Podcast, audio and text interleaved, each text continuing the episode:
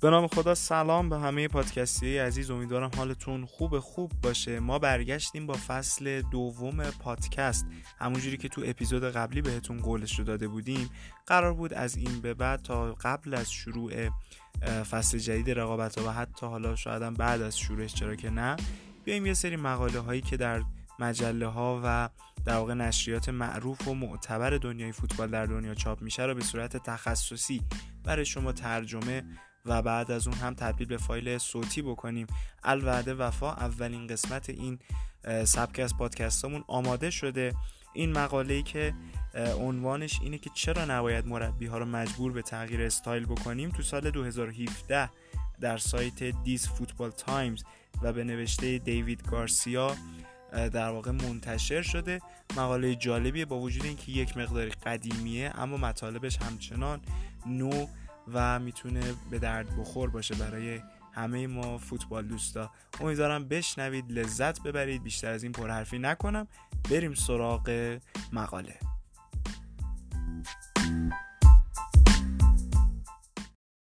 چرا نباید مربی ها رو مجبور به تغییر استایل کنیم؟ تجربه داوید گارسیا در موزه پیکاسوی بارسلونا. اخیرا در موزه پیکاسوی بارسلونا بودم و نکته توجهم را جلب کرد که منو به سمت فوتبال برد. اتفاق زمانی رخ داد که کلکسیون ندیمه های لاس منیناس پابلو پیکاسو رو می‌دیدم. در سال 1957 پیکاسو 58 طرح مختلف از تصویر دیگو ولاسکوئز نقاشی کرد. تصویر اصلی ولاسکوئز 300 سال قبل کامل شده بود. تصویری از چندین دختر پیشخدمت. تفسیر مجدد پیکاسو از نقاشی اصلی دور نبود. در تعدادی از جزئیات تفاوت داشت. شخصیت های استفاده شده همان بودند با همان زیبایی ها. ساختار اصلی در تمام آنها حفظ شده بود. هر کدام از نقاشی های پیکاسو یک دید جدید از شاهکار ولاسکوئس بود. بعضی از اونها شبیه به هم بودن و برخی شباهتی خارج از کلکسیون داشتند. به عبارتی اثر ولاسکوئز واقع در الپرادوی مادرید رنگ و بوی پیکاسویی گرفته بود.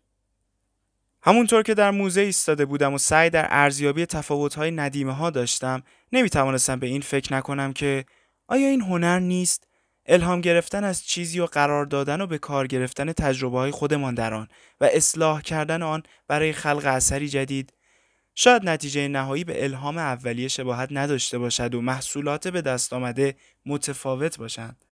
در فوتبال استایل بازی یک مربی برگرفته از مربی های سابق او و به کار بردن تجربه خود در آن است تا شاهکاری جدید را خلق کند. همانطور که می‌دانیم هر مربی عملکرد مخصوص به خود را برای رسیدن به هدف نهایی یعنی بردن دارد.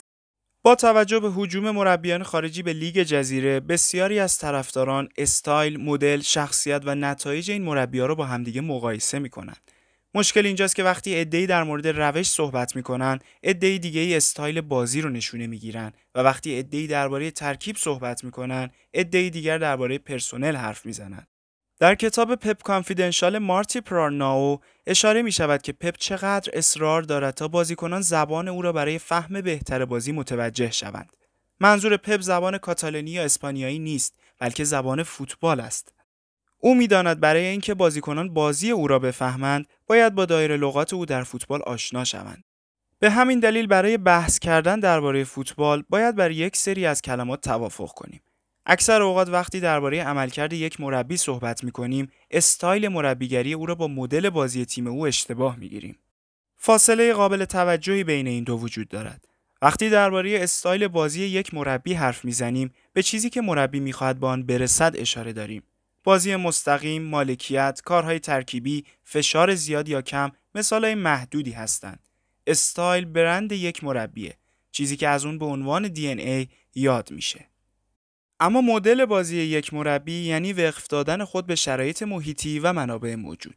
همونطور که مربی پرتغالی خورخ کاسلو میگه مدل بازی به شخصیت بازیکن بستگی داره و اینکه تا چه حد بازیکنان می‌تونن در اون مدل به بهترین حد خود برسن و قابلیت های طبیعی خودشون رو نشون بدن. متحد و منظم کردن این قابلیت ها به کل تیم اجازه میده که در بازی های مختلف با شرایط مختلف واکنش نشون بدن. در مصاحبه پپ گواردیولا با اسکای اسپورتس تیری هانری از او می‌پرسد که حس او نسبت به انتقاداتی که به سمتش شلیک می شود و اینکه گفته می شود فردی یک دنده است و استایل خود را در انگلیس هم می‌خواهد بدون تغییر دیکته کند چیست جواب پپ به نحو احسنت مرز میان مدل و استایل رو مشخص می کند. البته من سعی دارم که جزئیات رو برای وفق دادن تغییر بدم. اول از همه کیفیت بازیکنان. یک مربی باید کیفیت بازیکنان رو در راهی که می‌خواد بازی کنن سازگار کنه و در فوتبال انگلیس من باید و قراره که سازگار شوم. اما در مورد اصول قرار نیست که تغییر کنم. فوتبال من و ایده من طرز فکر و اعتقاد منه.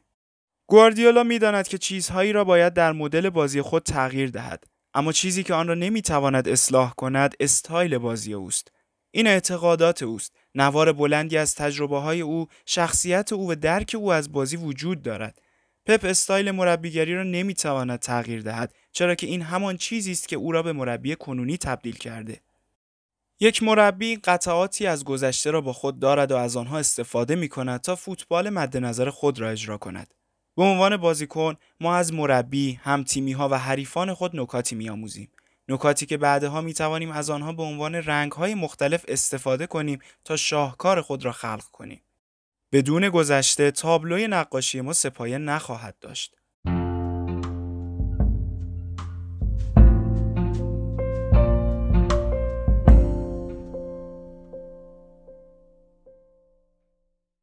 آرسن ونگر را به عنوان مثال در نظر بگیرید استایل بازی او به عنوان بازی مالکانه شناخته شده هرچند که ونگر هیچ وقت تحت نظر رینوس میشل فعالیت نکرد اما از طرفداران بزرگ توتال فوتبال میشل بود و سبک بازی او را در تیم خود پیاده کرد لقب ونگر پروفسور است که شخصیت کتابخان او را بیان می کند. این موضوع در جلسات تمرینی او نیز واضح است چرا که همه آنها به خوبی برنامه ریزی شدند. مرد فرانسوی بازیکنان خود را با استفاده از متدولوژی به خلاقیت دعوت می کند تا آنها را در پروسه تصمیم گیری ارتقا دهد. از طرفی جوز مورینیو خط سیری را ایجاد کرد که مربیان جوان فوتبال به آن حسادت می کنند. رشد او در جایی رخ داد که سر بابی رابسون رئیس تیم اسپورتینگ او را به عنوان مترجم انتخاب کرد. مورینیو هیچ وقت در سطح بالای فوتبال بازی نکرد که معمولا در سطح جهانی به عنوان نقطه ضعف از آن یاد می شود. با این حال او یکی از موفق ترین مربی های جهان شده و هر کجا که او پا می‌گذارد موفقیت را با شخصیت نابش به دنبال می کشد. شخصیت و ذهنیت صرفاً بردن مورینیو حاصل طرز تفکر الگوی او سر بابی رابسون می باشد.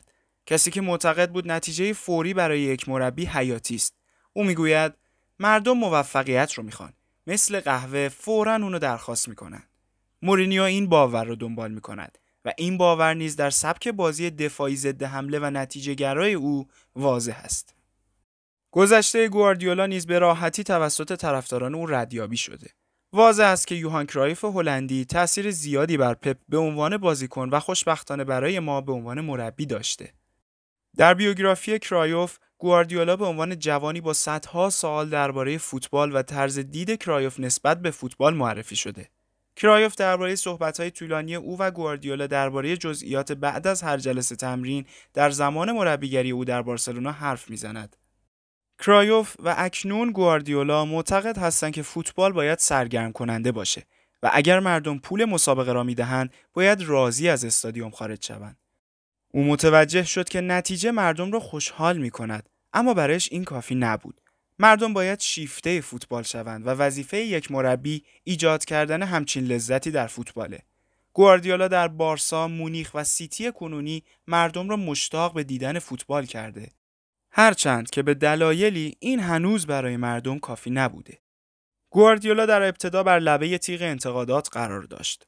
باخت مقابل نومانسیا و مساوی در برابر ریسینگ در سال 2008 شروع خوبی نبود با این اوصاف طرفداران می‌دیدند که گواردیولا چه سبکی را قصد داره اجرا کنه در یک نظرسنجی 86 درصد ترجیح می‌دادن مربیانی نظیر مورینیو به خدمت گرفته بشن واضح بود که اونا علاقه به فلسفه پپ نداشتند هرچند که پپ در بارسا همه چیز را برد تا دهان منتقدان را ببندد با این حال انتقادات در زمان حضور او در آلمان بیشتر شد از او به خاطر استفاده نکردن از فلسفه فوتبال آلمان که شامل ضد حمله، بازی مستقیم و نبردهای هوایی بود، انتقاد می‌شد.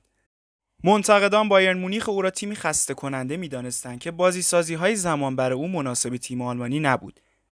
در آخر پپ بایرن را با دو دسته مخاطب مخالف هم ترک کرد. این موضوع در فصل اول گواردیولا در انگلیس نیز رخ داد و به خاطر عدم استفاده از روش انگلیسی ها تحت فشار بود. انتقادات زیاد بود از نبود اصول در خط دفاعی تا استفاده از ترکیب‌های زیاد و نفهمیدن بازی‌های تیم‌های انگلیسی انتقادات زیاد است اما یکی از آنها خیلی به چشم می آمد خودخواهی منتقدان و خبرنگاران انگلیسی پپ را به خودخواهی و یک دنده بودن در عدم استفاده از روش انگلیسی خطاب می کردند. او تصمیم داشت تا جذاب بازی کند و نه فقط نتیجه گرا. ترجیح گواردیولا به بازیسازی از عقب بود تا رساندن سریع توپ به دروازه. او به عملکرد یک فلسفه اعتقاد دارد و نه به سرکوب کردن آن. این موضوع نظرات دو قطبی را ایجاد کرد. انگلیسی ها معتقد بودند که با این روش پپ نتیجه گرفتن در یک روز سرد بارانی در استوک غیر ممکنه. اونا می‌خواستن لیگ یک نفر رو تغییر بده با علم به اینکه اون یک نفر غیر قابل تغییره. به همین دلیل او را خودخواه می‌دانستند. پپ اسب سرکش فوتبال و اونها می‌خواستن لیگ انگلیس او را رام کند. البته که کله خرابی کاتالانی به این راحتی ها شکست نمی‌خورد. با توجه به باخت ها او راه خود را هم باز ادامه می‌داد. اما چرا؟ حفظ استایل مربیگری در مقابل شکست ها خودخواهی نیست بلکه قابل تحسینه. این کار احترام به بازی زیبا را اثبات می کند. نتیجه های کوتاه مدت درک ما را از موفقیت تغییر می دهد. هر بازی فرصتی است تا ما مدل بازی را تغییر دهیم نه استایلو. استایل مربیگری هرگز نباید و نمی‌تواند که اصلاح شود. این همان دی ای است که به رگهای تیم تزریق می شود. این همان شخصیت ما با تمام نقاط قوت و ضعف است. تفکرات و نظرات ما این استایل همان بیان هنر ماست غیر ممکن است که بخواهیم آن چیزی که هستیم را تغییر دهیم نه تنها اجبار مربی به تغییر تاکتیک غیر واقعی است بلکه به رشد فوتبال نیز ضرر می‌زند. تنها در صورتی فوتبال نوینی پدیدار می شود که دیگ مذابی از فلسفه ها و استایل ها را داشته باشیم. همانطور که از تجربه‌ام درباره موزه پیکاسوی بارسلونا صحبت کردم نمی توانستم نظر خاصی را درباره نقاشی ها به یاد بیاورم. مردم در حال رویت تصویرها به این طرف و آن طرف می‌رفتند و می‌گفتند این تصویر مورد علاقه منه یا این تصویر رو دوست دارم اما آیا این یکی رو هم دیدی؟ من حتی یک نفر را هم ندیدم که بگوید یک تصویر اشتباه یا غلط است. در هنر هیچ غلط و درستی وجود ندارد بلکه فقط نظرات وجود دارند. این چیزی است که باید نحوه رفتار ما با فوتبال باشد. سلب کردن درست و غلط از آن و تشویق هنر رقص بازیکنان بیان و زیبایی آن. ما باید دیدهای مختلف را تحسین کنیم. ما باید امتحان ایده های جدید را تحسین کنیم و در حیبت راه این ایده ها محو شویم. یک مربی نباید به خاطر متفاوت بودن قضاوت شود مخصوصا زمانی که در حال بردن است آنها هیچ وقت نباید استایل خود را تغییر دهند برای من سخت است که نخواهم بدون اشاره به این جمله از فیلسوف فوتبال اسپانیا خوان مالیلو درباره فوتبال صحبت کنم.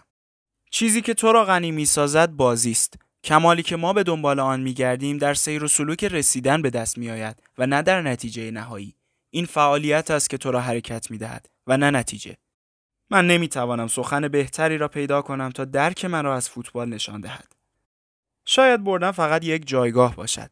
یک مبدع برای اینکه به عمق وجود خود برویم تا الهام ها و انگیزه های پنهان را پیدا کنیم تا راهی را بسازیم که ما را به قایت نهایی برساند در حالی که اشتیاق خودمان را در فعل و انفعالات اجتماعی تکمیل می کنیم در روند و سیر خود به عنوان انسان نیز پیشرفت می کنیم یا شاید هم این فقط یک بازی است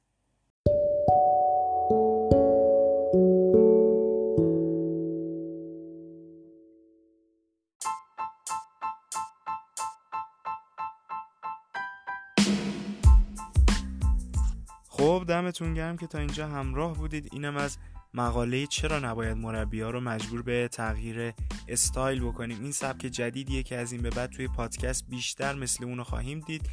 مقاله ها هر چقدر هم طولانی باشن قطعا تایم پادکست اونا به اندازه گفتگوهای دو نفره من و حمید نمیشه. برای همین خیلی کوتاهتر و فایل های خیلی مناسبیه برای اینکه شما گوش بدین در مدت زمانی خیلی کوتاه و لذت و استفاده کافی رو ازش ببرید. نظراتتون رو به ما بگید در مورد این سبک جدید پادکست. امیدوارم که این یکی مورد رضایتتون قرار گرفته باشه. خیلی زود برمیگردیم. دمتون خیلی گرمه مراقب باشید